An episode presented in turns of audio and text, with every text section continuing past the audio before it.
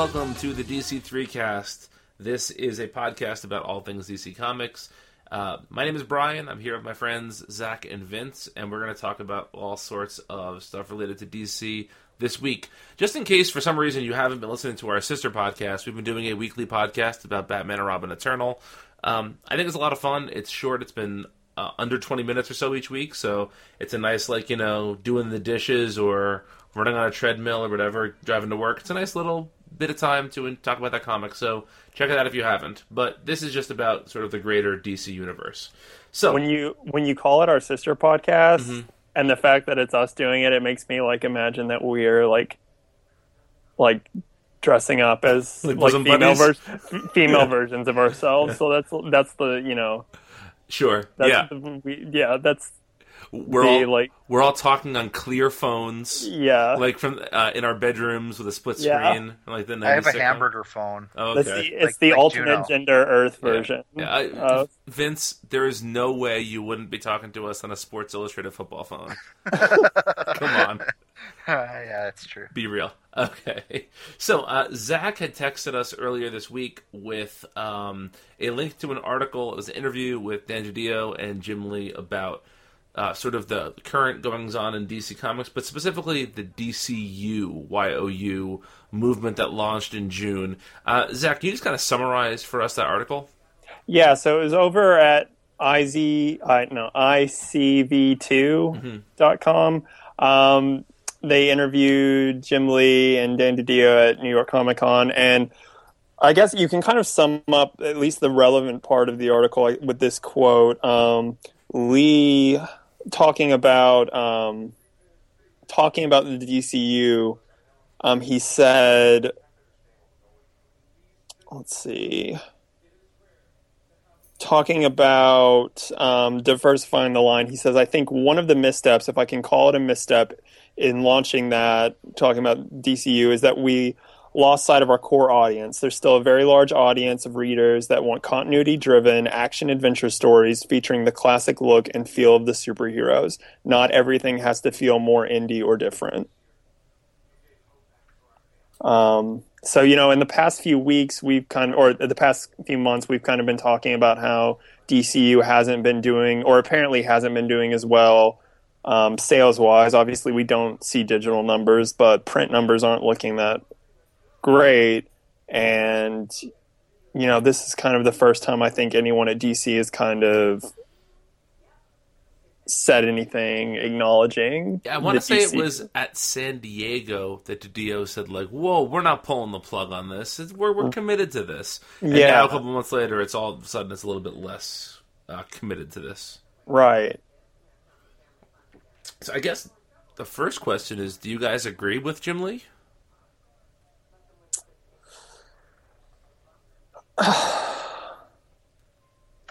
sort of. I'm going to come out and say this. So, you know, w- the three of us have, have taken to a group text to talk about some of this stuff over the last few weeks. And one of the things that I've come to the conclusion of is that all of us really were rooting for this to work. And I think that to varying degrees, we've all come to the conclusion that it didn't work the way we hoped it would. It doesn't mean there aren't good things from it. It doesn't mean that there aren't things that we think could work if given enough time. But I think I speak for all three of us when I say we expected the tone of DC, both in the books and publicly talking about the books, to be more positive four or five months into this. Would you guys agree mm-hmm. with that? Yeah. Yeah. Um, Vince, what about you? Do you agree with with Lee? Well, it it it's it's tough because I don't want to agree with him, but the, the he's he's absolutely right when he says that that not everything has to feel indie or different, and that just making an quote unquote indie style superhero book doesn't necessarily satisfy the criteria, you know. Right. It's not necessarily going to translate to sales. You know, Bat- Batgirl was huge, okay, but that's a book that had a fresh style and a fresh characterization and a new direction, and it was really good, and it told a great story every issue. Um, I'll even I'll even jump in here for a second. That Yeah. book was a hit before it even came out sure, because sure. they designed a Tumblr friendly version of Batgirl. Like that Okay, was that was everywhere before it it started, but it was organic. It Yes. wasn't a calculated move. I mean, Right. I'm sure it was a little bit, but it wasn't as calculated as Black Canary, which is Batgirl with- as Black Canary. Yeah. know, You're right, Brian, but I don't think that that supports. I think that's actually antithetical to Lee's point then. Because that is saying that the story didn't matter then, you know, like like okay, yeah, it was or, it was organic, but but but until we read Black Canary, how did we know that that wasn't organic? You know what I'm saying? Right. like and and based on one image of Batgirl or a couple images of Batgirl in her new costume taking a selfie. Like yes that started a movement before the book ever came out but Lee's point is that if fans don't find the book itself to be good they're not going to return you know. He's saying people that like these kind of books are just as d- discerning as any other fan. So like once they get the book in their hands if it's not satisfying Is To that what he's saying? That's how I interpreted it. Well, he does. He goes on to say basically he talks about how like throwing on throwing like throwing out books with this aesthetic don't guarantee um, that you'll you know hit that quote unquote new emerging audience. You know, and I, and I think there's something maybe to be said about how DCU is kind of been it's made up a lot of like books that are manufactured indie if that ma- you know like Yes. it's it's not organic like Right. Batgirl was and, and I think that's what you're trying to get at with Black Canary like Black Canary was a manufactured response to the positive buzz that Batgirl got Right. Now, the reason I was challenging on that, Vince, is I don't think Jim Lee has. I don't think the word quality was anywhere in Lee's mind with that conversation. I think his conversation is totally about sales. Mm. Well, he says it has to be good on top of being all these other things like diverse, inclusive, and independent feeling. Right, but I don't think he means good. I, I still think that if this had sold, if they had sold well, this would never be a conversation. Well, sure, Maybe. but that goes for anything. That's true. Okay, anything. that, that's fair. That's fair. if if if shit flavored lollipops sold well, dude. yeah they You know. they it's yeah Yeah. But yeah, he does. Yeah, you're right, Vince. He does say that you know, like quality i- is important over all of those things. He he's saying that that's why people buy like that's why people buy the book ultimately. Mm-hmm. and and I think I don't know where you guys are going to take this conversation, but something I would like to talk about is how you know books that looked good on paper, some of them turned out and some of them didn't, and it was simply a quality of storytelling thing.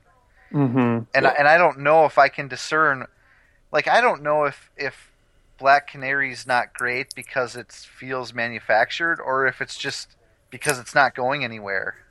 Yeah, You know what I'm saying? and I mean, Like- maybe maybe those things are tied together. You know, Maybe they are. yeah, Absolutely, yeah. yeah. Um, Vince brought up an amazing point in our text conversation. Can you just can you reiterate for our listeners the Kamala Khan thing? Sure. So, so, um, what what what I hoped we were going to be getting. Let's let's use um, Doctor Fate as an example. Okay. What I hoped we were going to be getting from the Doctor Fate book was that this is the new Doctor Fate, and he's going to appear in other books, and he's going to be Doctor Fate now. Um, this like, uh, this Muslim American character uh, that we had never seen before. I'm blanking on his name right now, but I um, think it's I think it's still Khalid, isn't it? Well, he goes by Kent now. Oh, okay. Oh, well, okay. I, I just caught up on the book over the weekend. sure, okay. So, so like that was what I was hoping we would get out of these books. Okay, they're going to be these new, fresh feeling directions for these characters, and then it would ultimately inform a greater DC universe. Yeah. Look, look at Miss Marvel over at Marvel, Kamala Khan. When when her book came out, okay, it was going to be this new hero, and for I would say six months within the books themselves, you almost couldn't get through like a week of reading Marvel comics without seeing her pop up somewhere. She had cameo in an Adve- Avengers book or two, I'm pretty sure. Mhm. She cameoed alongside Spider-Man in Amazing Spider-Man Yeah. and her book debuted and it was a really good book. It was a huge success and she was unavoidable. Whereas if you avoid the Doc- new if you avoid Doctor Fate Fate, you'll never see him. book, Yeah. you'll never see Doctor Fate again, or know that he's, you know, it feels like he has no consequence to the greater DCU at all.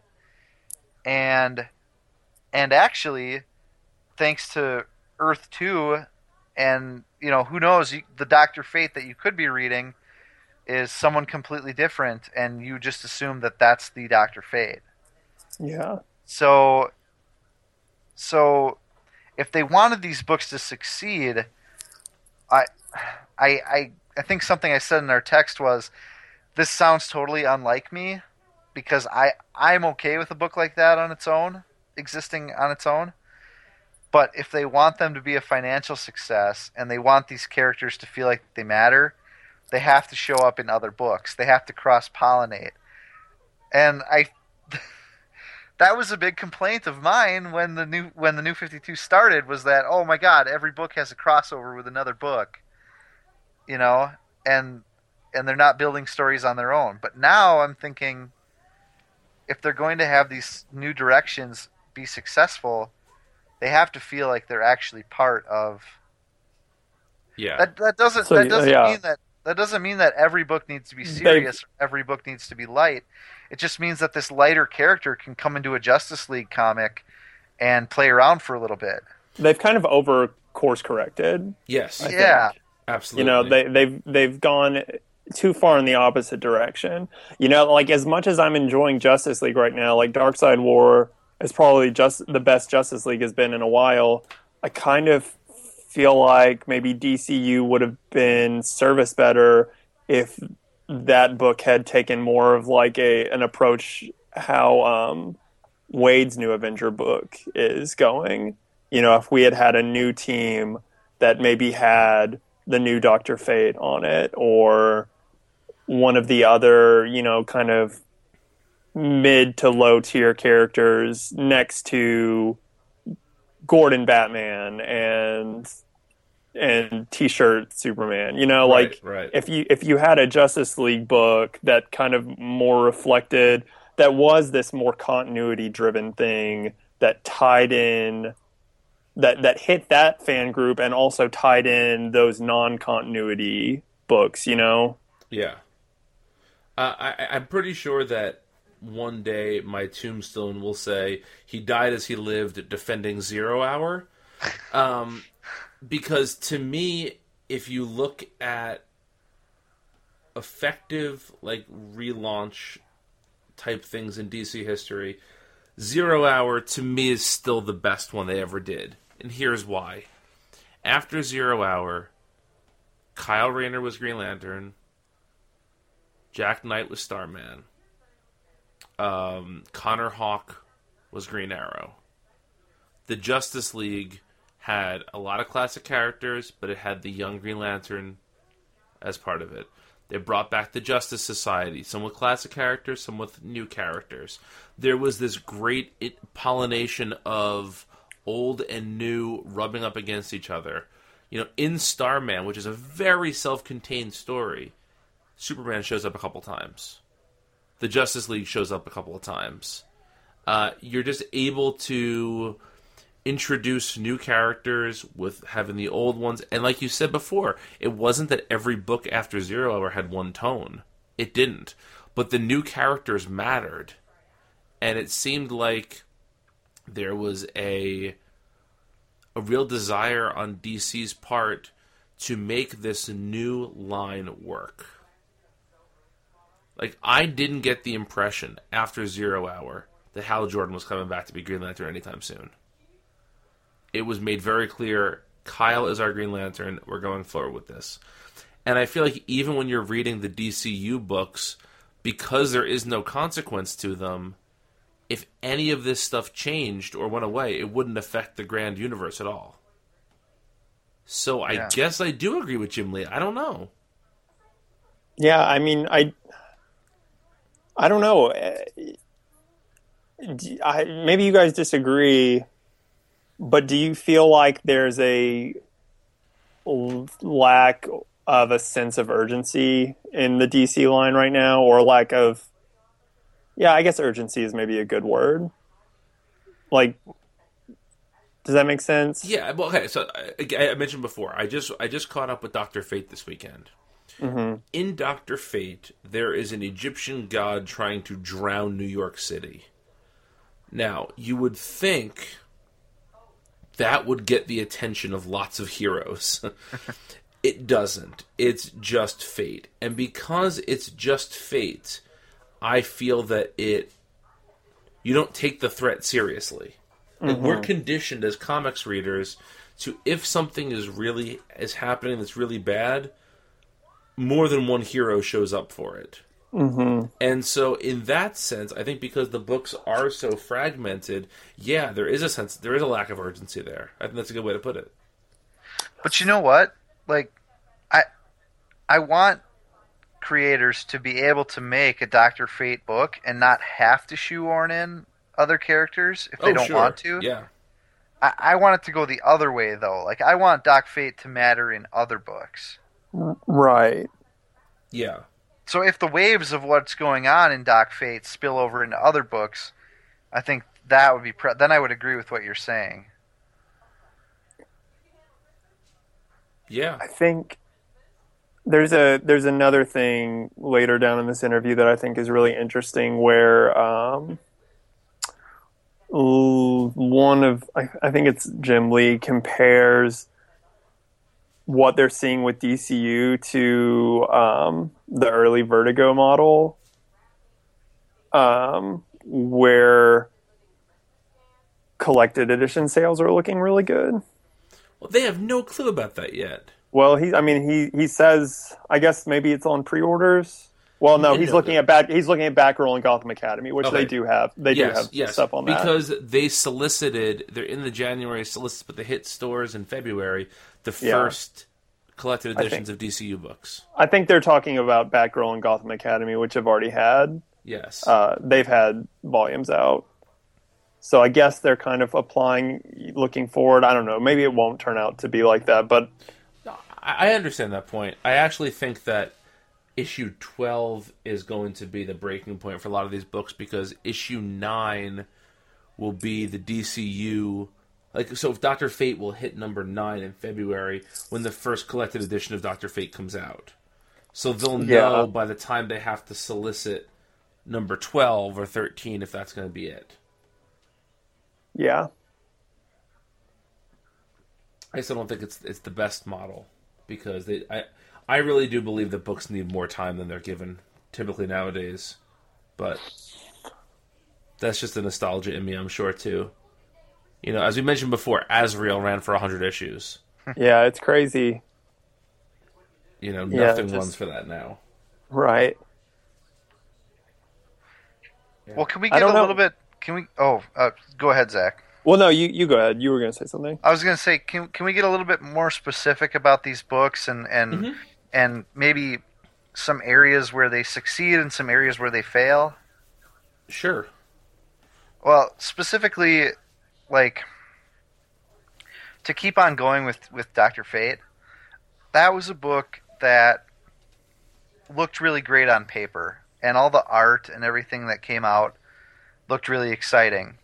And um, I don't think it's a bad book. Certainly, I, I think it's a, a quality comic, but it's so slow moving. Like, like Yeah. it's very clearly a six issue origin story, basically, and I don't think it's got time for that.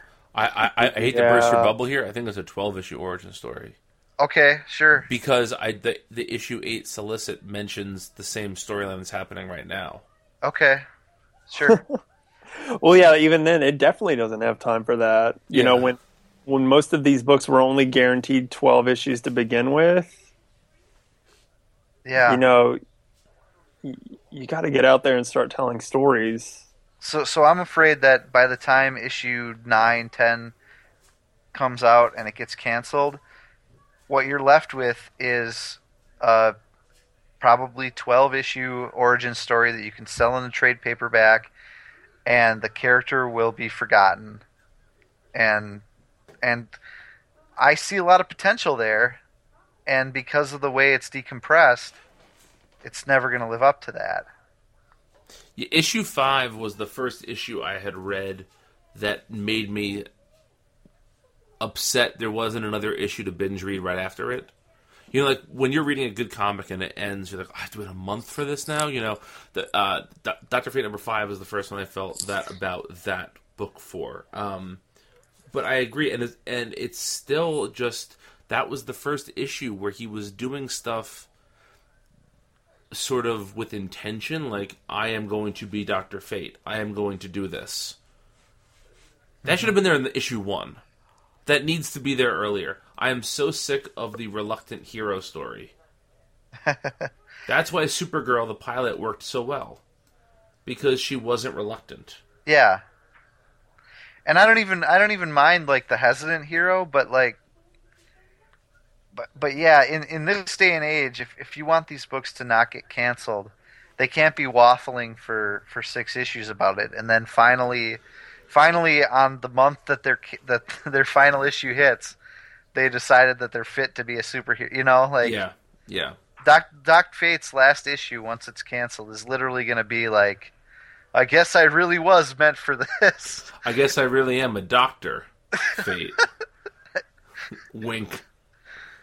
Yeah, Again, big rubber stamp that says canceled. Yeah. It's Again, it's the Smallville problem. It's they're telling the story of how he becomes Doctor Fate instead of telling Doctor Fate stories. yeah, Yeah, you know, and I feel like we're harping on this book a lot. I actually like it. I'm yeah. I, I actually, yeah, I know I do. Well, and, and I'm one. I'm just like thinking about like why this one comes under the radar because it was the first one I thought about. Because you know, you think about some of the other books like Omega Men, which we love.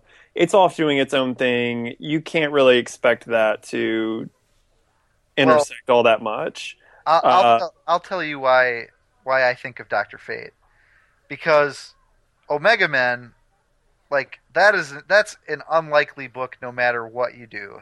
Yeah. Like no matter what, that's a hard sell. hmm The the closest thing that it has to a selling point to any average fan is that it's got Kyle Rayner in it. hmm And even then, like his role in that book to this point um is pretty much just that of a hook, I guess. Hey kids, you- remember yeah. your older brother's favorite Green Lantern? He's not Yeah. really a Green Lantern anymore, but he's in this book. You know, Right, right. But it'll get it'll get some people to pick it up. Me, yeah. But but Doc Fate showed so much promise. Yeah. We the three of us all flipped for that as soon as they showed it. Yeah. Yeah. You know, like it it showed so much promise that that that it's not going to end up deliver. It's it, it's a good book, I think, but it's not going to end up delivering on any promise. Well, you know, and it's like it's funny because Lee mentions like the continuity drivenness. And uh, you know, you have other books like Midnighter that I would say is relatively continuity driven. Oh, You know, it spins out of Grayson and it it- you know, it it has that tie and yet it still kind of is in the same boat. Martian Manhunter has the Justice League in it. You know? Yeah.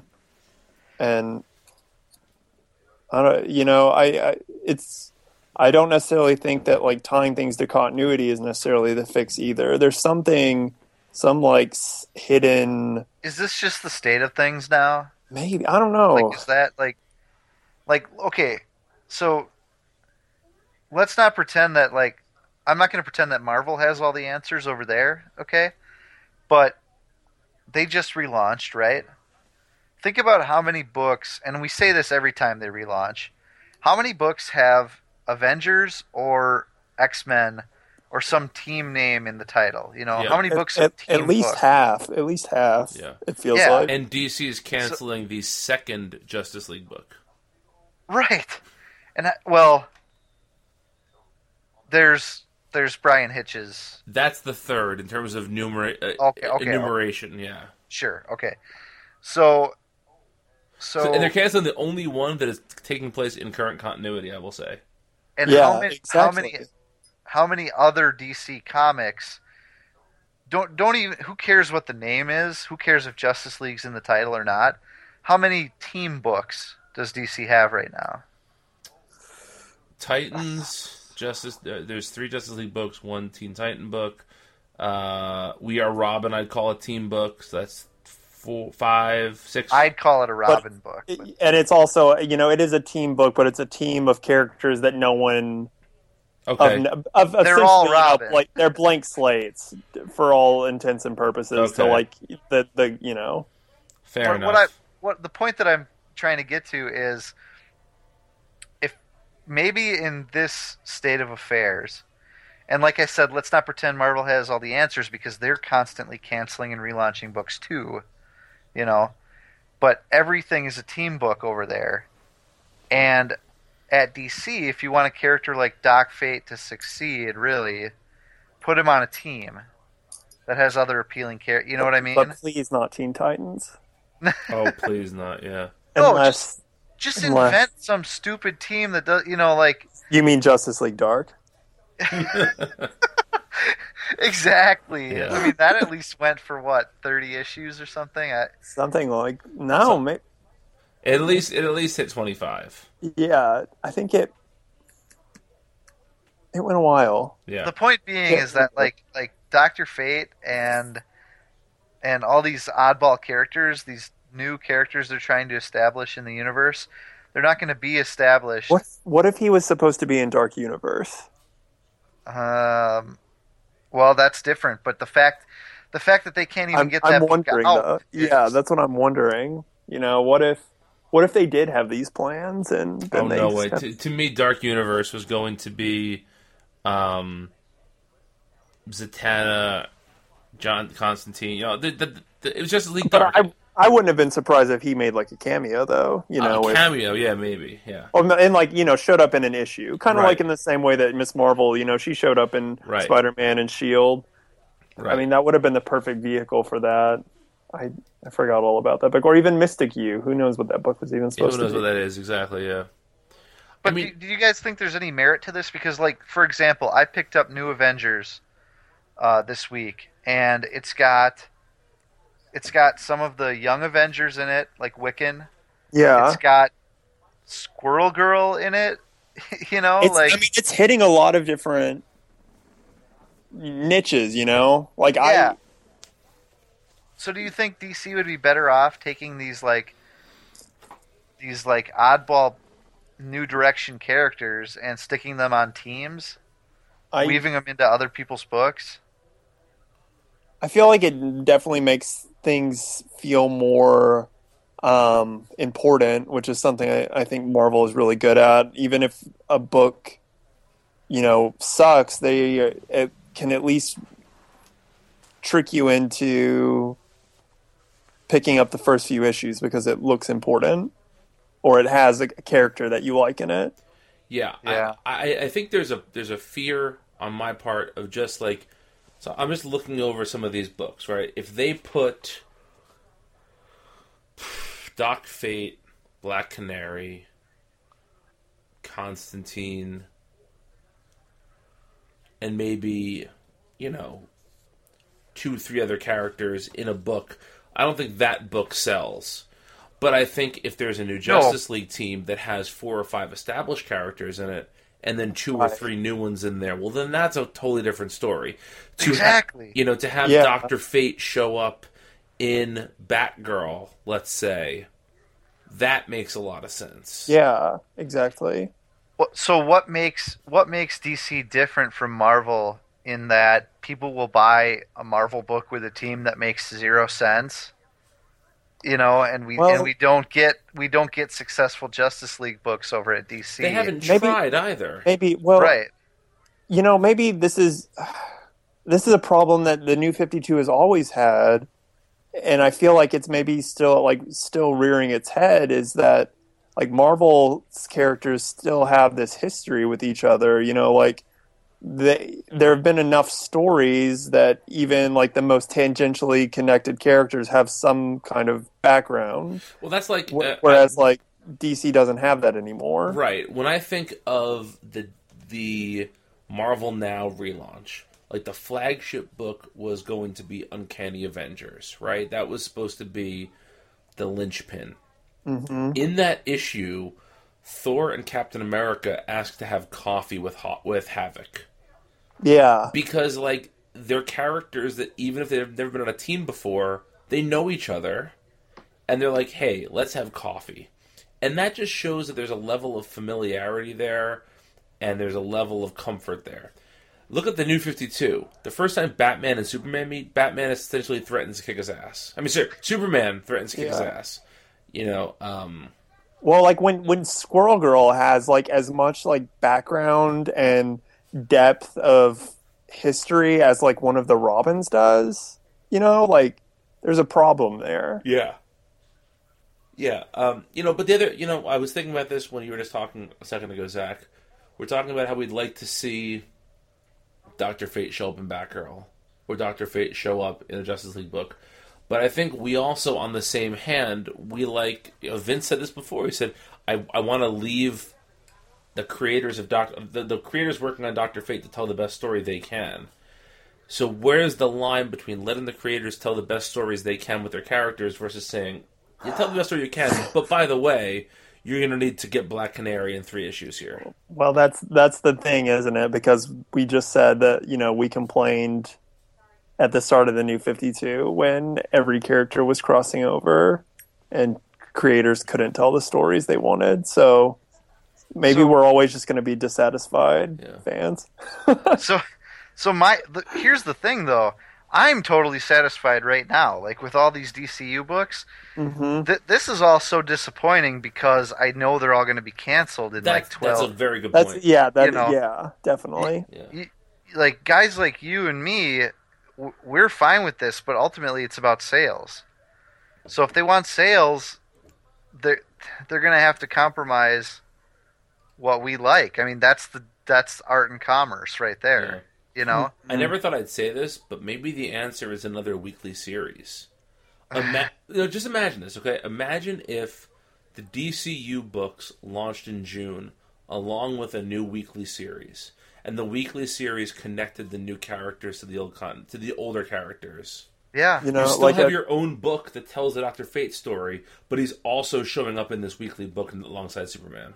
yeah, I mean a, a new 52. Ha! I see what you did there. Um, all right. Well, do, do you have anything else to say before we kind of shift gears here a little bit? I I'm predicting that um, whenever the the big shakeup happens, either around issue 50 or issue 52, I'm predicting based on like the stuff that Lee is saying that we the main Justice League book gets a major uh, roster shakeup and we get some of these characters on Justice League. I hope so. I think that's a great solution. That's uh, even my if it was just a even if it was just a secondary Justice League book. See, I, I, I don't think DC can support multiple Justice League books. the way I don't know can support- why though. I don't. I I don't know why either. Can't they I do? think it needs to be the mainline one for it to stick, and then maybe if you know if they can do it in the mainline book, then Can't they do like X Men Gold and Blue teams? Like the the Gold team. Now- has, the Gold team has Superman and the Flash and Martian Manhunter, if and the yeah, Blue team has Batman and Green Lantern and Wonder Woman. Wonder well, that's Woman. the thing.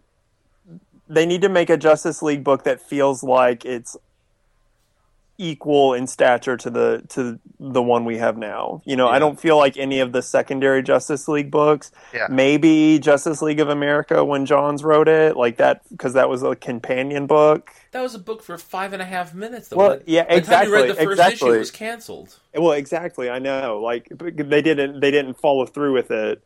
You know, you uh, the Bendis model. I was You know, just gonna say if Brian Michael Bendis can have two crappy Iron Man books, yeah i mean like that's i think that's the thing like you know as as frustrating as that can get sometimes i think that's maybe one of the reasons that marvel like why their line is as healthy as it is is because they have like mastered the technique of upselling you. I mean, to be fair, there have been two X Men books almost my entire life, yeah yeah. Every month. Ju- Justice League is just so big that it almost needs like nobody needs two concurrent Iron Man books that are telling the same story, but Justice League almost needs like two separate books that are telling stories in the same timeline Well, almost. You we're know, pretty much getting that this month with uh, those with those one shots oh with the, with the extra one shots, yeah. yeah yeah, exactly. But but you know on a more regular basis, like- exactly yeah Yeah, and I actually think that part of the the first step in that happening is to get the Justice League out of this model of the fact that people still don't trust them. Like to me, that's the biggest. That's a huge obstacle too. Mhm. Yeah. I, I said this once years ago. Is that the new Fifty Two Justice League is trying to? Okay, so the Avengers was trying to be the Justice League. The new Fifty Two Justice League is trying to be the X Men. They're yeah. they're like these outlaws that aren't trusted and whatever. That doesn't work for the Justice League. this is what do you guys think about this i've been thinking about this for a while like i don't feel like justice league i mean justice league has been going for almost four years now Mhm. I don't More. really i don't really feel like the story has progressed all that much the, the you know as characters like you think about take another Johns' book, say like say like Green Lantern or Flash, and in that same amount of time, I feel like you had way more. You know, either either through character or mythology, things you had this like real sense of progression, and I haven't really felt that in Justice League that much. Yeah, no, no, that's because it's basically been six issue event after six issue event. Like Yeah. in my mind, like Johns Johns is great at character stuff, but he's utilizing almost none of that Yeah, in Justice League. Well, and when that book is kind of like the driving force of the the universe as a whole, kind of, you know, it's I mean that's the the flagship book and it's not moving. It kind of feels like the the universe is never going to like evolve past that you know where it was in the first issue where they're they are the X-Men, you know, they're hated and feared and until it can get until that book can get past that, then the whole rest of the line is kind of weighed down by that. Yeah, Absolutely. Yeah. and everyone is complaining about like the number of Bat books that come out. Like, like once these all get canceled, how many relaunches are going to be Batman centric? You know. But the Bat books are But- working. but they're They are, working they and they're doing the things that like it's not only is it Batman their most popular character, like that's the reason why everyone says they sell. But you know what? All this stuff that we are talking about right now that's not happening It's happening. is there. happening over in Batman. Like it is it's working over there. Yeah, there there's growth. There's uh, the the illusion of progression. You know, There's even some. They've even somehow managed to trick us into thinking there's history between these characters, even though we've seen very little of the history. Exactly. Yeah. I, I, I hate to say it because I think it would really disrupt the Bat line. I'd pull Mark Doyle off that and put him on the Justice League books. Yeah. That would be something. Maybe that's the big shakeup that's coming. I mean, he's earned it at this point. I think Oh yeah, big time. absolutely. All right, so let's talk a little bit about since uh, we last did one of these chats, we've now seen the release of the three post-convergence DC titles: Superman, Lois and Clark, Titans Hunt, and Telos. We've also seen the solicitations for the first of the miniseries that are launching in January that bring back classic creators to the characters they created. So we see a Poison Ivy book, a Deadshot and Katana book, a Swamp Thing book, and a Poison Ivy book, solicited in January. Um, let's we'll get to the solicitations in a second. Have all three of us read the first issue of the three post convergence books? I Yes. haven't read Telos. I've read them all. Vince, where you where do you stand? Yes, I've I've read them all. Okay. Just on. All right, so I, I would say overall, none of us were super thrilled with the Convergence weekly book, but we were all kind of intrigued by what Convergence meant in terms of opening up the universe again to, to more different types of books and books that were a little bit more continuity driven. So, mm-hmm. do we feel that these three books are on the right path for that or no? Oh well, you know Superman, Lois and, and Superman, Lois and Clark. That's my pick for best new series this year. Right. Yeah, we're, we're aware of your love of that book, Zach. Um, no, I mean, you definitely enjoy that book more than more than I did, but you don't. Think But that no. that's- you don't think that's the model, do you? No, goodness, no. Okay. Um. No, I don't think I don't think any of them. See, see, you, you know what I wanted was that all these stories matter and every door is open. You know, and reading now this is a small sample size to be sure, but reading those reading uh, Titans Hunt and uh, the Lois and Clark book, it's like okay, the door is a crack open, and like your foot is in it, but your other foot is still in the old. You know, they're trying to have it both ways. I wouldn't even say the foot's in it. They put a pencil in the door to keep it from closing all the way. Okay. Um, yeah, you know. All right, so let's let, let's go for the low hanging fruit first. Telos is not going to be around very long. I, I, Six issues. I'm going to give it uh, eight issues, but I, I'm with you on that. It's it's if it makes ten, I, I owe you each a steak dinner. That's that, that's not happening. You're Um, racking these up, by the way. Yeah, I know. Then it beats out OMAC, and there's a problem. Yeah, exactly. Um, but that's not going to happen. Uh, Telos is a character I don't think anybody wanted to see more of. You know, um, to me, this is like so. uh, This is, I guess, in the interest of full disclosure, we had like a 35 minute Star Wars chat before we started recording tonight. This to me is like if after episode one, they were like, you know who really needs more time? Padme's uh, clone person, like Padme's, uh, uh, you know, uh, decoy Ki- person. Keira Knightley. Yeah, like that character needs more time. Like they're taking the part of the story that really didn't matter in Convergence and giving us a lot more of it. Uh, it just makes no sense to me. Uh, The, those Trade Federation goons. oh yeah, those Let's guys. hear more about them. Exactly. Newt, the Nute Gunray miniseries Uh, that we've all been clamoring for. If you told me that Telos's name was Nute Gunray, I would accept. I'd be like, yeah. Yeah, sure, of, Of course course. it is. Of course it is. Why wouldn't it be? Um, but yeah, you know, it just seems to me like they're missing the point of convergence as as always. And also, you know, one of the things that I thought was halfway interesting about convergence was that it sort of positioned Brainiac differently. hmm And we weren't supposed to see Brainiac as this truly evil. There, there was more nuance to Brainiac, right? And then Telos number one undoes that instantly, and it's just nope, still a son of a bitch. You know, like doesn't change anything. Uh, that was, you know, to me that book just serves no purpose. And you got Carlos um, Pagulayan away from Marvel to draw that book.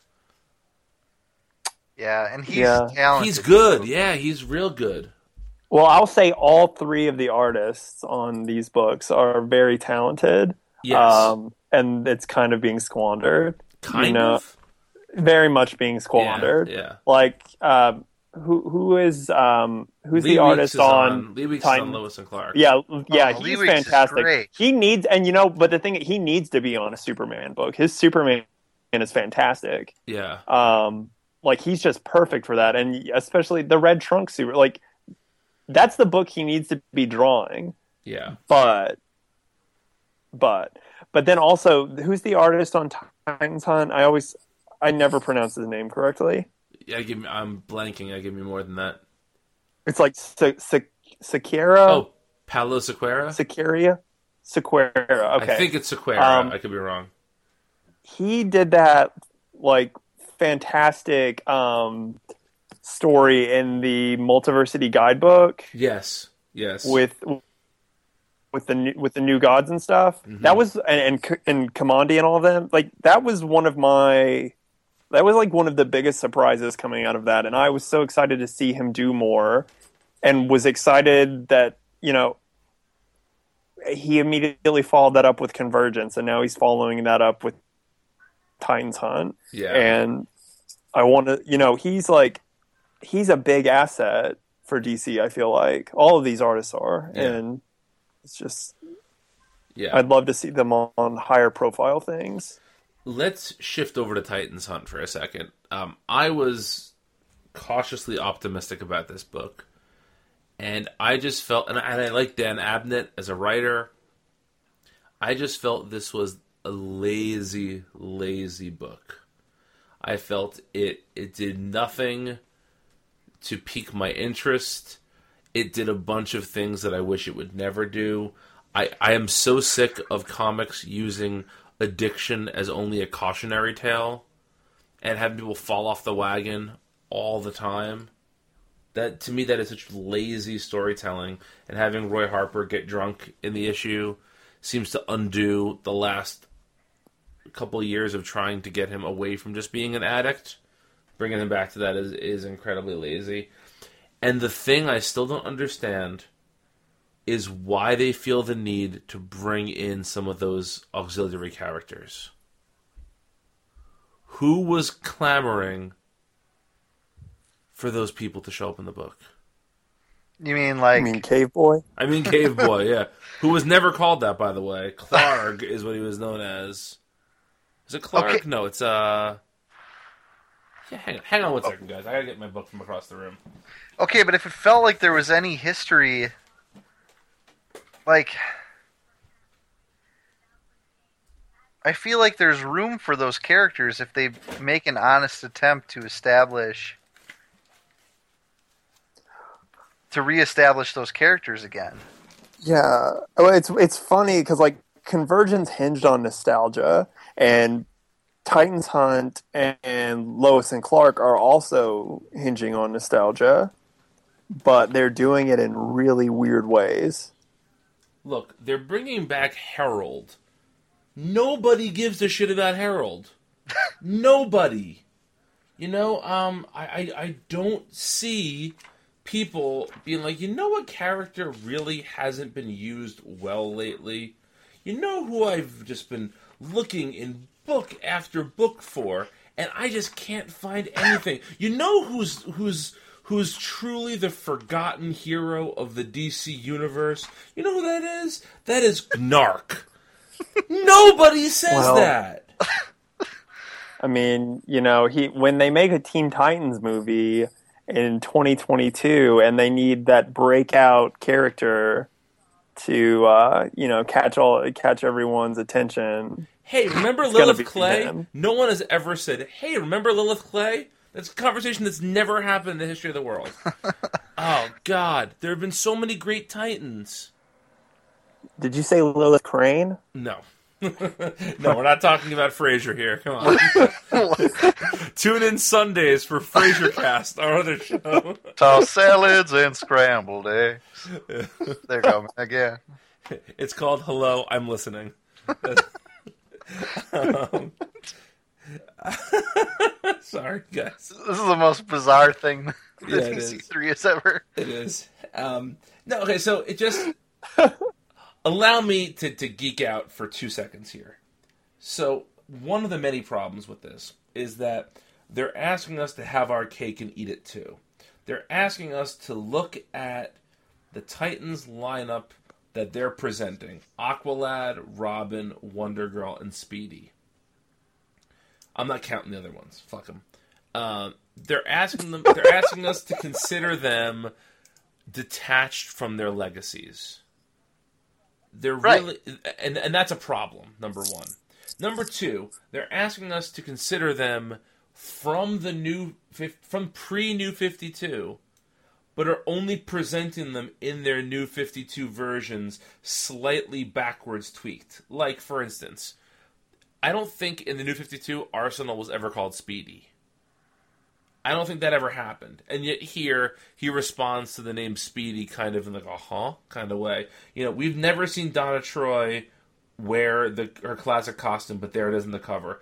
You know, Aqualad to try and shoehorn Aqualad into the new 52 is almost impossible. Almost impossible. So they want us to be nostalgic, but they're not giving us the tools of nostalgia to use here. Even something as as stupid and comic viney as talking about Robin's costume. You went. yeah, I went there. Um, like to talk Oh. talk about Robin's costume. Like again, if we're supposed to be nostalgic, then give us what we're nostalgic for. You know, this is like saying, "Hey kids, remember the Teenage Mutant Ninja Turtles? Well, they're lizards now." Like it doesn't it doesn't matter. It doesn't work at all. And uh, I just don't understand the point of this. Like I am the target audience for this. They wrote this book with me in mind, and I could not give less of a fuck about reading number two. Well, that's ex- see, that's exactly what I was talking about when they said they have like one foot or one toe in back in the past. You know, like, like what I want and what I think everyone would, what I think people would step up and pay money for, are like lost stories from from those previous eras. You know, like new 52 versions of the characters be damned Right. or or like an ongoing Yeah. series that continues like let's pretend that new teen titans never came to an end you know Right. Like, Everyone knows going. Custer died a little bit You know- more. What this book presupposes is maybe he didn't. You know, like that. I, I'm, You I'm totally in. like like, con- like the convergence uh one shots or two shots i guess except ongoing series or mini series like let's tell another arc and let's not worry Mhm. about like like convergence is if convergence had a problem and i thought that that was a really fun event you know Mhm. but if there was a problem it was that every one of these two issue minis seemed to feel like they needed to come to conclusions and things you know like and they all let's had just this Yeah. tell moment it where the let's wall just came down and all that. Yeah. yeah, let's just tell an an arc, uh, a new Teen Titans arc that we'd never seen before, as if it happened immediately after that run. You know, Well, you, you know what I think is maybe most frustrating about Titans Hunt is that they they feel like they need to have a story telling how these the these original Titans come into play when that's what Convergence was. Like we already had that story. You know, Yeah. it it set the groundwork for this. And we don't need a 12 issue story realigning the old Titans with the new 52 characters because like Convergence made it like you know like the door was open and mm, you know Yeah. yeah, yeah. Yeah. Uh, I- it, it's kind of a similar problem to what I was talking about with Doctor Fate. Like, by the time Titans Hunt gets to twelve issues and ends, I I bet whatever happened will be really inconsequential, and it won't even matter going forward. Like, like, it's not gonna. You know what I'm saying? Like, like, Literally, the only thing I can see Cap coming out of this is Aqualad back. sure, Well, uh, but isn't- we're not gonna. isn't We're not gonna Garth get back a new. and Go ahead, Zach. Oh, I thought isn't Garth been showing up in Aquaman? Has he? Maybe. I, I thought I saw that. I know he like got name dropped a while back ago, and I I want to say he's been showing up in Bunn's Run, but I could be way off. I just thought I saw him in like a preview. It could be. It could be happening, but yeah. I mean, My my point ahead. is, we're not going to get to the end of this, and we're not going to have like a new Teen Titans book spinning out of it that we'll have to look forward to. You know, the door will close on it, and and just like Doctor Fate, once it's canceled, I'm afraid it's going to any progress that might be made is going to be forgotten about. yeah, yeah, I agree, and I, I think all three of us can agree that the best of the bunch was the Superman, Lois, and Clark. And to me, calling it the best of the bunch has a gigantic asterisk next to it, um, because of one very specific thing. But Zach, you're you're you're a resident Superman man. What did you think of that? Of Lois and Clark. yeah, Yeah. Um, you know, I enjoyed I did enjoy the first issue a lot more a, a lot dot dot dot more than you guys did. Um I I don't know. I mean, of, of course like part of me is just, you know, so happy to be reading about that Superman again, even if it's way different. You know, it's in the new 52. He's wearing the, the Tony Daniel suit. he, you know, but I'm I'm interested in that at least. Like, I, you know, I am after reading that issue. Like, you know, I am interested to see like what happens with the with Hank Henshaw. I'm interested to see how this Superman reacts to the new 52 because almost in a way to me it's like inserting there's something about inserting a pre-new 52 character into the new 52 and seeing him react that like just mirrors how I feel like I reacted to the new 52 so much you know so often you know and it's not like so spot on because I'm not going to like I the diet the the level on which the issue is written is not you know that that deep. But Mhm. i don't know there's just something satisfying about the book. I don't know what it is. I can't really explain it. I think it's just like one of those things. It's one of those things where the book is written for someone like me like T- Titans Hunt is written to you brian Mhm. but it just came a little closer to the mark i think it hit the target a little bit closer I have one big problem with it, and I can't see either of you guys dis- disagreeing with this necessarily. Uh, maybe you don't agree with it to the extent that I agree with it, but I could. Anyway, I can't imagine a Superman, especially not our Superman, the pre New Fifty Two Superman, standing by and deciding that his own personal safety and the safety of his family is more important than the, than all of humanity. Well, see, I didn't. I didn't. You mentioned that before, and I I didn't see it that way because like I was still under the impression that he was still like doing things and saving people just stealthier. You know, like he he stops that tsunami or what whatever it was Right, by right. digging that trench. You know, I was still under the impression that he's still superheroing, just See, to me, he's not as openly. to me he is the version of Superman that the Kevin Costner Jonathan Kent wanted to make. Where like he's a superhero totally in secret and if there's an event that's going to happen that's going to expose him well then he's not going to do that. I mean so much so that he's walking on eggshells around his dumbass teenage son. You know like it, it, it to him his son finding out who he is is the worst thing possible. And that just isn't Superman to me. Yeah, I don't I don't think I really have an argument against that other than maybe it just it didn't bother me quite on the same level. I guess. I mean, I guess- it's still the best of the three. I guess I can. Ex- yeah, I guess I can just excuse it a little bit more. Maybe I don't know.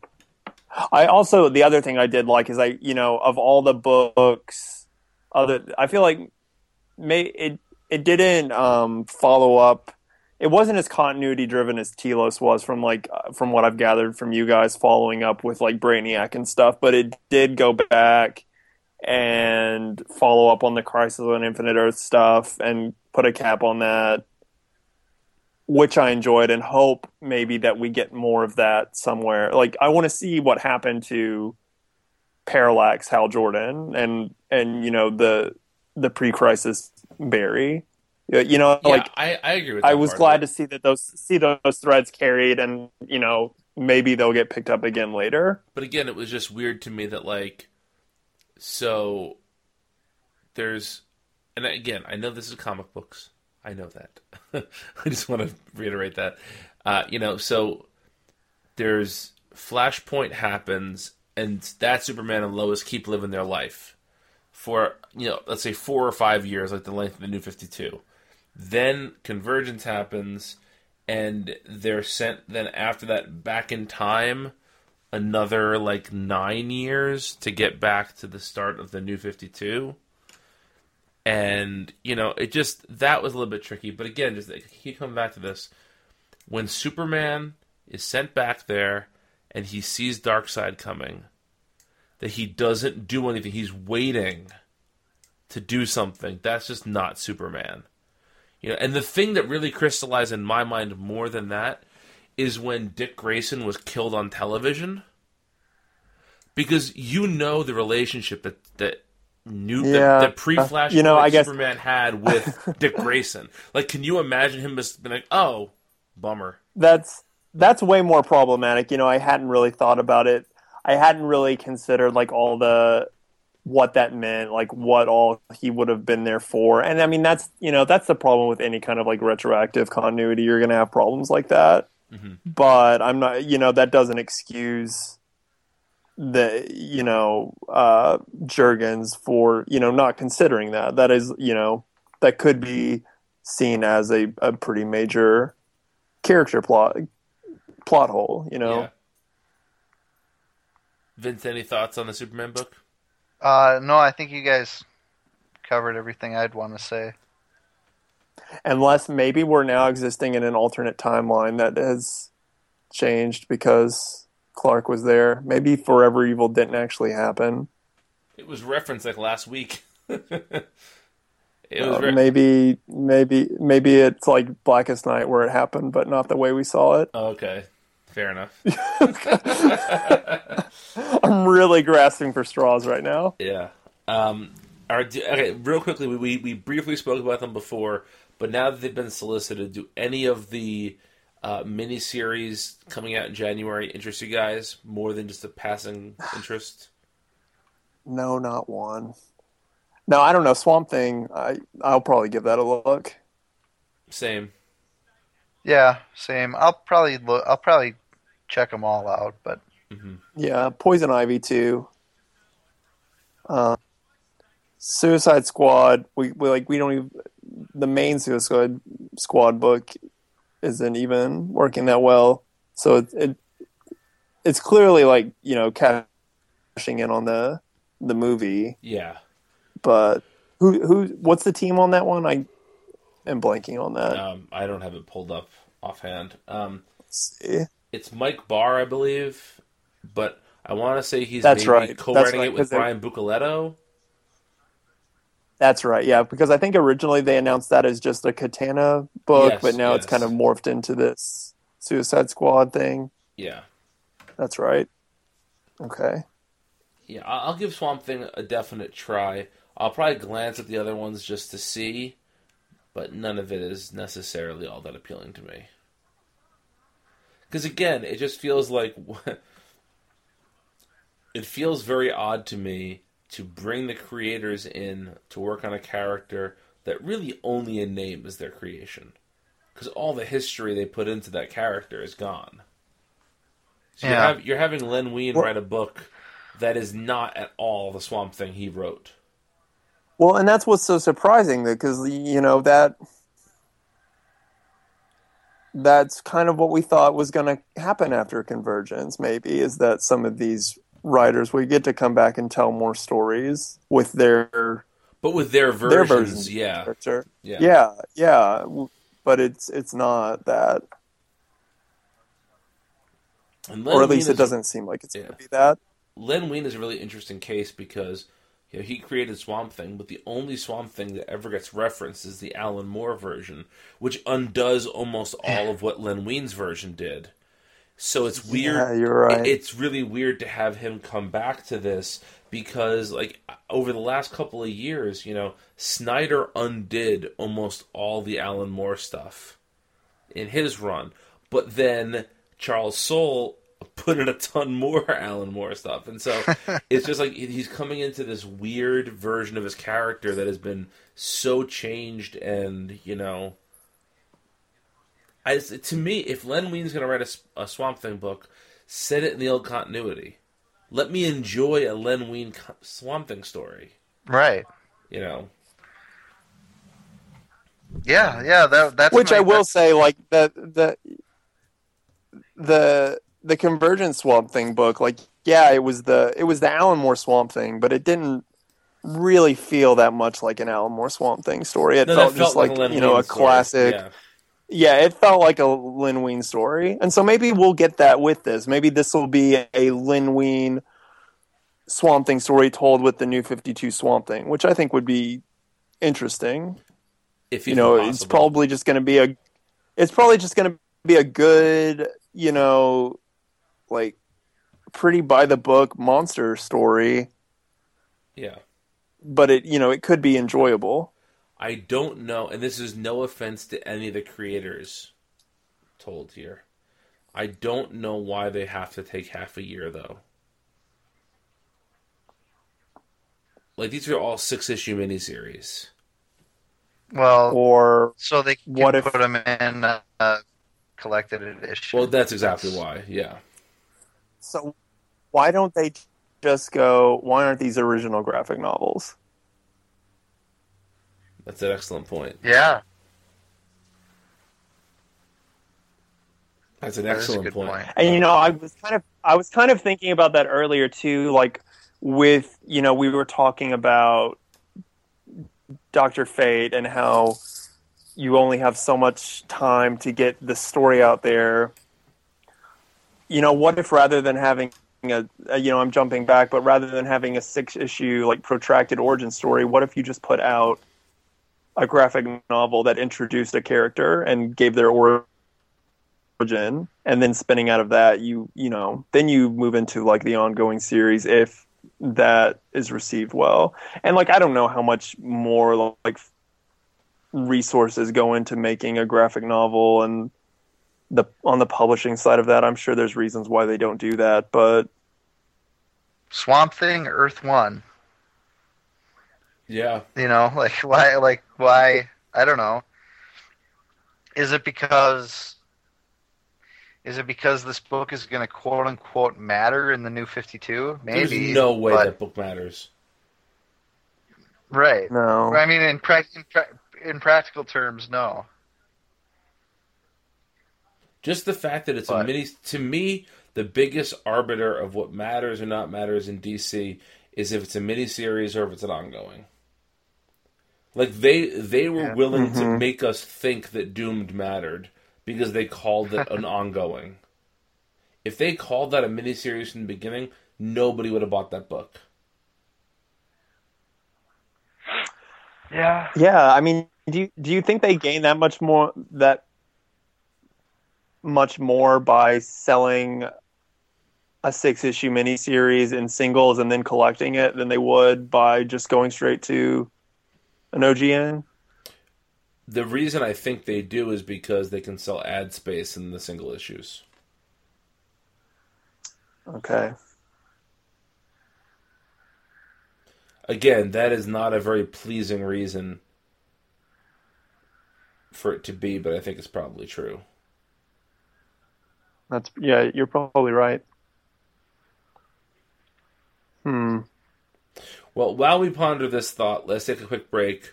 We'll be back in just a minute. Hey kids, do you like comics? Do you like in depth interviews with your favorite creators and interesting discussion about the medium? Do you enjoy different accents? Then chances are you're really going to like Orbital in Conversation. It's the podcast of Orbital Comics in central London, where we bring you the best and the brightest in comics, and we do it all with a bit of fun, a bit of style, and a bit of panache. You can find us here on the Multiversity Comics Network every week. A big thanks to Eddie Argos and Art Brut for the use of their track DC Comics and Chocolate Milkshake as our theme music. Make sure to check out at Eddie Argos on Twitter for all sorts of information about the wonderful musician and raconteur that is Mr. I'm in Argos. She's a girl that likes comics. She probably gets a lot. Okay, welcome back, everybody. So, uh, one of my duties in Multiversity is I handle the soliciting Multiversity for DC every month. So, I look at what's coming out in for this month, January, and I talk about it a little bit what's new, what's exciting, what's ending, etc. Uh, January has the perplexing variant of adult coloring books. Why they can't just call them coloring books, I don't understand. but that's, Sounds yeah. Whole Sounds like they're a going to be dirty. Yeah, exactly. Yeah, yeah. It, they're not. I've seen them. Trust me. Um, but anyway, They can be if you color the right things. that in. is true. the possibilities are endless. So um, Everything is just tan- peach colored. Uh, I, I'm biting my tongue so hard right now. I was gonna bite. I'm gonna bite right through it. Um, so what's interesting is that all of DC's ongoings, save for 15, are solicited as having a variant cover. Um, what's interesting to me is what 15 books were chosen. Now, I, you know, I'm always trying to read the tea leaves here and see what books are going to be canceled soon because I just that sort of industry stuff interests me. So, of the books, 12 of them are going to come as no surprise to you guys. Now, I'm not saying these are good books or bad books, but I think when I say these 12 to you, you're not going to be surprised that they're on the bubble of cancellation. You guys ready for them? Mhm. All right. Yeah. Black Canary, Constantine the Hellblazer, Doctor Fate, Earth Two Society, Justice League 3001, Midnighter, The Omega Men, New Suicide Squad, Secret Six, Telos, Batman Beyond, and Gotham Academy. I mean, some of those, like New Suicide Squad, they should keep because there's gonna be a Suicide Squad movie in less than a year. Yeah. So they should Well, I'm, keep. they'll probably relaunch it though. Abso- they'll that's- probably relaunch it. though. Absolutely, yes. And, Um, and uh, Gotham Academy is at least got four issues. yes, it does. But Af- that, or, but that would because I think they said that was going to be a four issue arc. Yes, it is. That would put them at Yeah. issue 18, but that would put Doctor Fate at issue 12. So that seems Okay. like a, Yeah. a pretty convenient cancellation point, right? And, Agreed, And 18 is three trades. Yep. Ooh, So- it's right there. There it is. Yeah. Um. Anyway, the three that are not getting variants that make no sense to me are Harley Quinn, Catwoman, and Batgirl. Oh, I know where you're going. Is there any way that those three books get canceled and rolled into a Gotham Sirens book or a or a Birds of Prey book? I would I don't love see that. any. that would be great. I don't see. I don't see any way that they mess with Harley Quinn Yeah, though, that's the because that's only like one of their top selling books. That's the only reason I'm not totally convinced of this because Catwoman has, Yeah, has had but- creative shifts a lot, and Batgirl I think is going to be the scapegoat for the failure of DCU. That hey, we tried to make this work in the Batgirl model, but that model doesn't work, so fuck it, it's gone. I really could see somebody Uh, saying that. It's uh, dumb, yeah. but I could see that. I could see it too. Yeah. Uh, You know how much goodwill they would lose? Like, think about it. Like, even if they canceled every non Batgirl book, Mhm. in the DC universe That would be the one that would- followed that same model, Yeah. as long as they kept Batgirl, they would still have some goodwill. I think. Yeah. But again, They Black canceled Canary, that- Batgirl, Catwoman, Harley Quinn in a book. That makes a lot of sense. Yeah, but they should be able to. They could have a Batgirl book and a Birds of Prey slash Gotham City Sirens type. They could have both. There's no excuse when they're publishing a six issue Swamp Thing semi out of continuity thing. They can have. You know what I'm saying? Are you Like- telling me that Birds of Prey is just as important as a uh, Harley Quinn Power Girl team up that took place? But it was six issues. Took place between panels of another issue. Yes. Okay, okay. Just making sure. just making sure I'm following you here, Vince. Yeah. Like if if they don't think that that there's enough room for both of those books, they deserve to lose all that goodwill. Well, see, here's the thing. So this this would position, um, like April or May, to be the big transition point. Now, Batman and Robin Eternal is ending then. hmm That is also when Greg Capullo was walking away from Batman for a while. And pres- presumably when Darkseid War is going to wrap up. Yes. And I would also think that this is probably the end of both Gordon as Batman and T shirt Superman. So Yeah. I, I wouldn't be all that surprised if Batgirl were to end and be relaunched as a book called something like Batgirl of Burnside. You know what I'm saying? Just that to have it just Right. more branded in the way Which they I think they should have done in the first place. Yes, they should have, but that's a whole other Yeah. story. Uh, because I, I can't imagine if you're the type of comic fan who who only who doesn't go on the internet and who just gets their books like they subscribe via the mail, and so one month you're reading the Gail Simone Batgirl, and the next month you get that. like that's a crazy, crazy shift. Right. Um, but I do think that those 15 books I mentioned, if 10 of those are canceled, I'm not surprised. If 12 of those are canceled, I'm not surprised. If 14 of those are canceled, no, 13, I think I'd be legitimately shocked at Batgirl and especially Harley Quinn. Yeah, I don't. Yeah. I mean, I could, I could see Batgirl getting relaunched. I I don't see them touching Harley Quinn at Then- all. then I mean, I guess I guess they could get it relaunched too, Yeah. but I don't know. Well, here's my question then, okay? Harley Quinn is this huge selling book for them. Variant covers make a lot of money for the publishers, supposedly. If that's the case, why wouldn't you give such a hot book a variant? Yeah. You know, I don't know. Why wouldn't you do it even if they're getting canceled? That's Well, I, Yeah. yeah, that I guess I guess the issue there is you only want to print variants that are going to sell. yeah.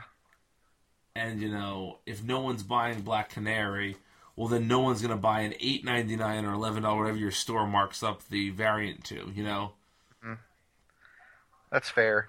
Um, let me let me let me put this out there.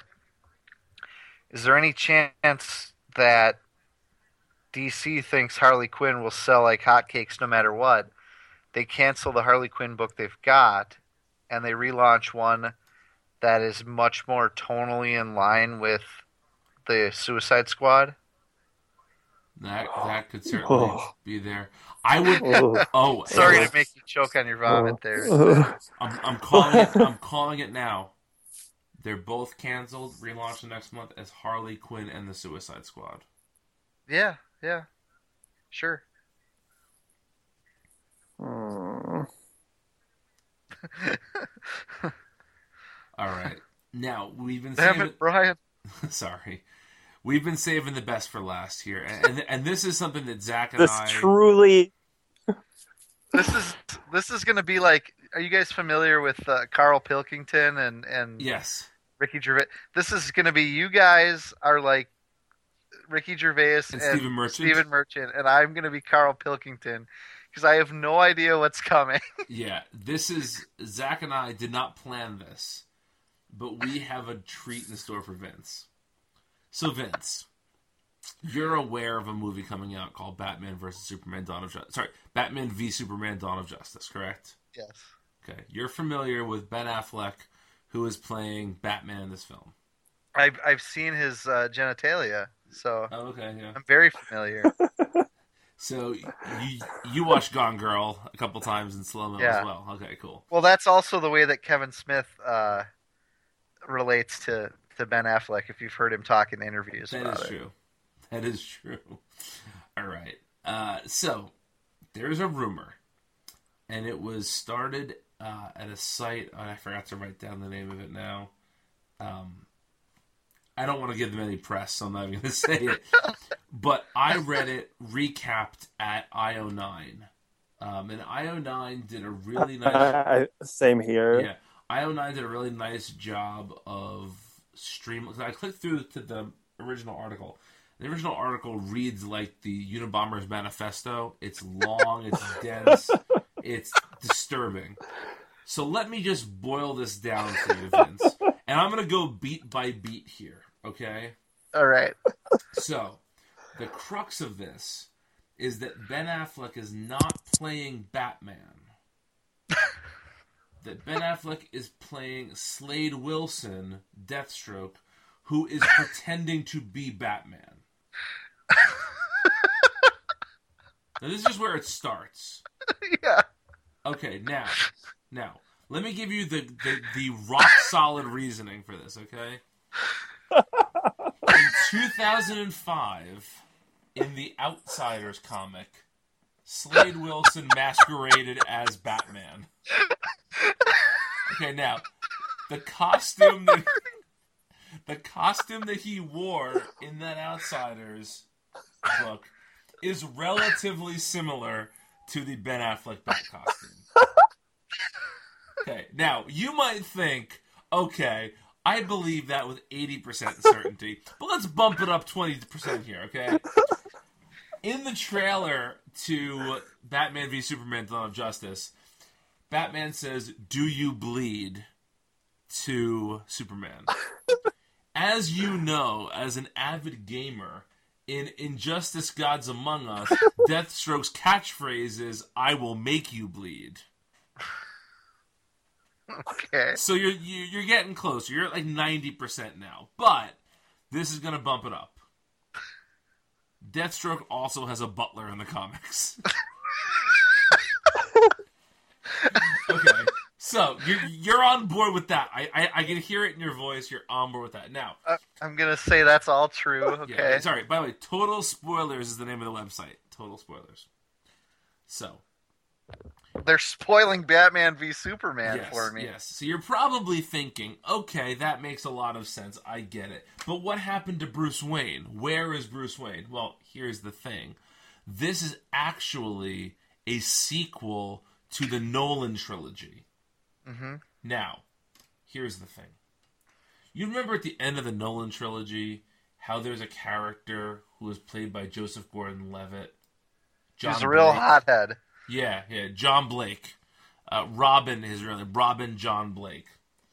Well, let's just assume that some shit gets fucked up for John Blake, all right? And he winds up getting shot a bunch. And he, I'm sorry, before that, he takes up the, he decides to instead of coming up with a code name, to just run around town as a superhero using his first name. So he's Robin, and he's not Robin because he's a bird. He's Robin because that's like me being Brian. You know? so Robin runs around, gets shot up a bunch. Okay, that would probably mess with you a little bit, wouldn't it? Sure. Yeah, you know, you wouldn't be the same guy. You know, Vince superhero would would be very different than Vince. You know, shot up former superhero.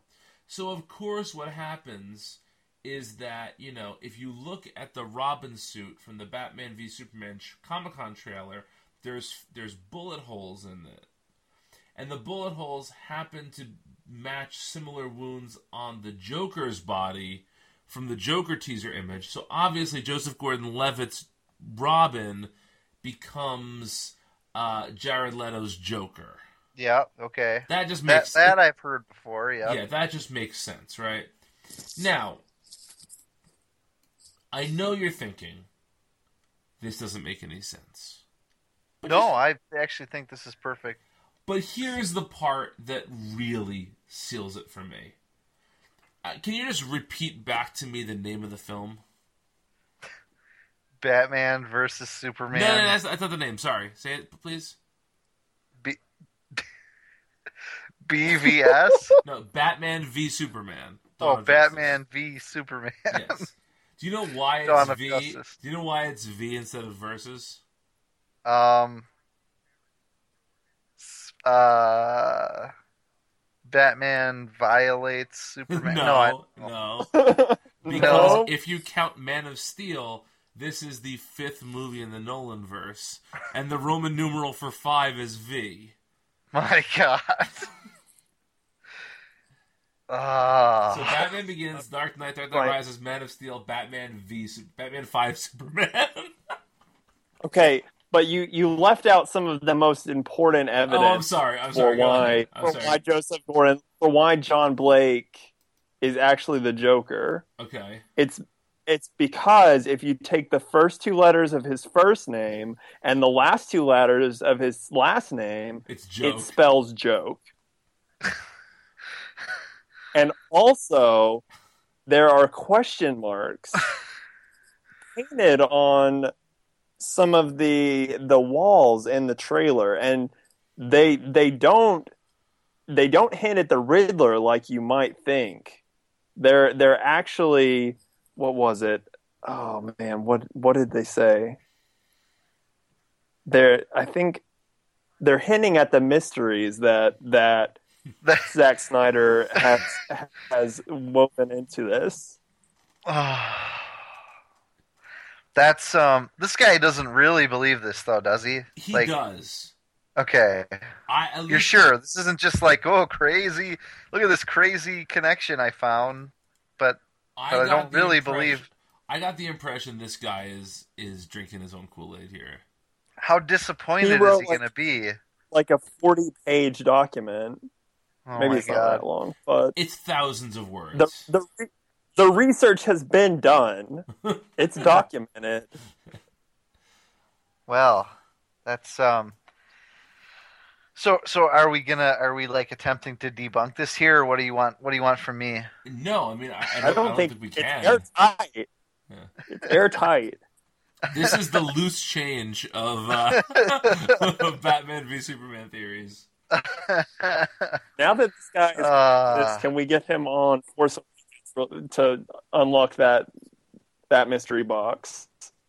Because so so when when Joe Public, who's never read a comic in his life but loves the Batman movies, goes and watches this at the theater, and three quarters of the way through the movie, Deathstroke reveals himself to have been disguised as Batman the entire time. And these people have no idea who Deathstroke is or why they or have no idea why they should care. Like what happens then? what happens to the slate of movies that's supposed to be becoming that's supposed to come beyond Batman v Superman with well, Ben Obviously, Affleck and Batman Six Superman is going to come next. they're they're gonna be just floored by the audacity and just the brilliance. This so this so in brilliant Batman's future turnaround. solo movie, he's actually going to be Slade Wilson, Yes. millionaire, bon vivant. Yeah. To me, like the most, I don't want to say a, the ballsiest point of all this is like, all right, if you saw Batman in the bat suit, and you were like, I there's a chance that Bruce Wayne's not in that bat suit. I totally understand that. There have been countless times in comics where people have put on Batman's cowl. We've seen Ben Affleck here. And if it's going to be as true to the comics, specifically the Outsiders oeuvre, as this mm, person thinks, wouldn't Slade Wilson have an eye patch? and gray hair and a goatee. well, if, maybe maybe they're also tying in the Tony Daniel run, Oh, and that he is is just He's- recently. He's been healed and de-aged. You're right. Oh, yeah. you you better That's how we. That's this how we actually find out. That's how we actually find out he is Deathstroke because he cuts out his own eye and then turns to the camera and says, "I'm Deathstroke." He cuts out his own eye and then winks with the open uh, eye socket. That's perverse. oh, oh, oh, and also, also, um, what is the uh, what's the actress's name who's supposed Jena Malone? Yes, she's she. The rumor that she, She- was going to be Batgirl or Carrie Kelly or somebody else. But she's actually Rose Wilson. Yeah, I forgot that part. Sorry. Wait, what?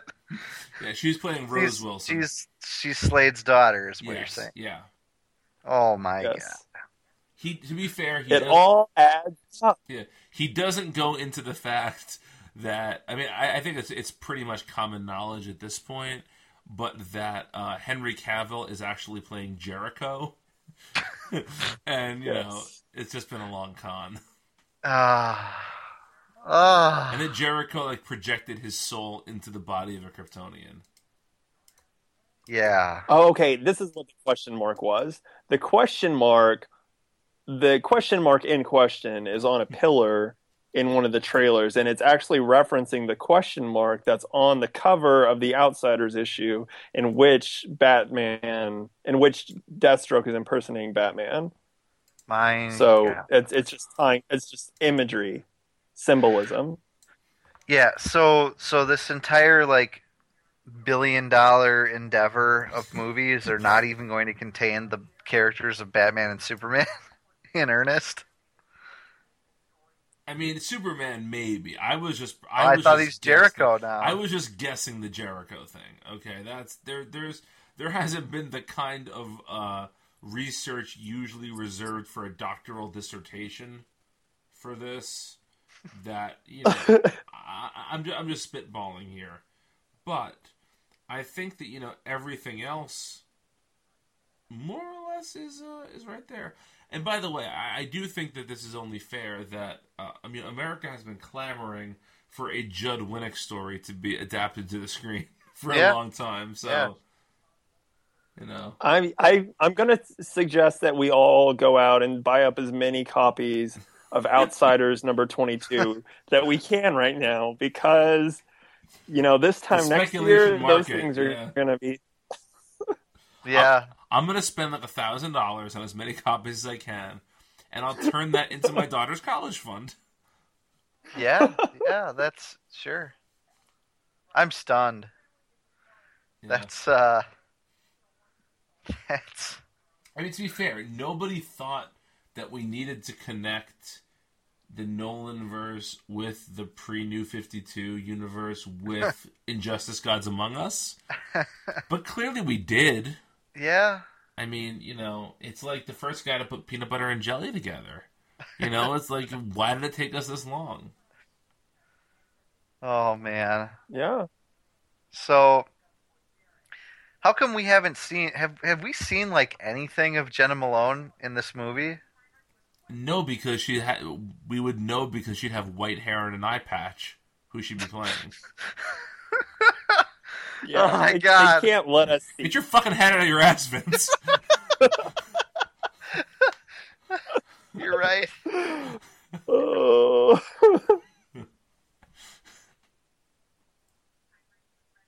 This is uh, this is the best. Oh. guys. This is uh, this is my And favorite on thing on that the internet. Yeah, exactly. Uh, thanks for listening, everybody. This has been a lot of fun. Um, I had an idea, and I was going to talk to the boys about this after we got off recording tonight. But I think for next month, my idea was uh, to get bring on a couple of retailers and talk to them about sort of DC and not only just the sales, but sort of what their customers think of DC right now. Do you guys think that's a good idea? Yeah, sure, yeah. If you can swing it. Yeah, I have a couple of contacts I could probably make happen. yeah that'd be awesome So next next month, just in time for Christmas, we can do a retailer chat. So you get everything rolling for that. But until then, you can find us all at multiversitycomics.com. You can find us all individually on Twitter. I am at Brian Needs a Nap. I am at VJ underscore O S T R O W S K I. And I'm at SirFox89.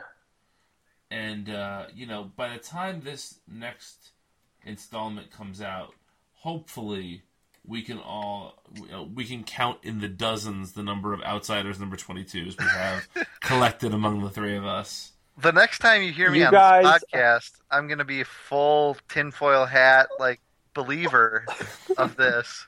you aren't already No, no, but but convince me. Go go read the rest of the manifesto and you, Okay, you you'll be in. I will.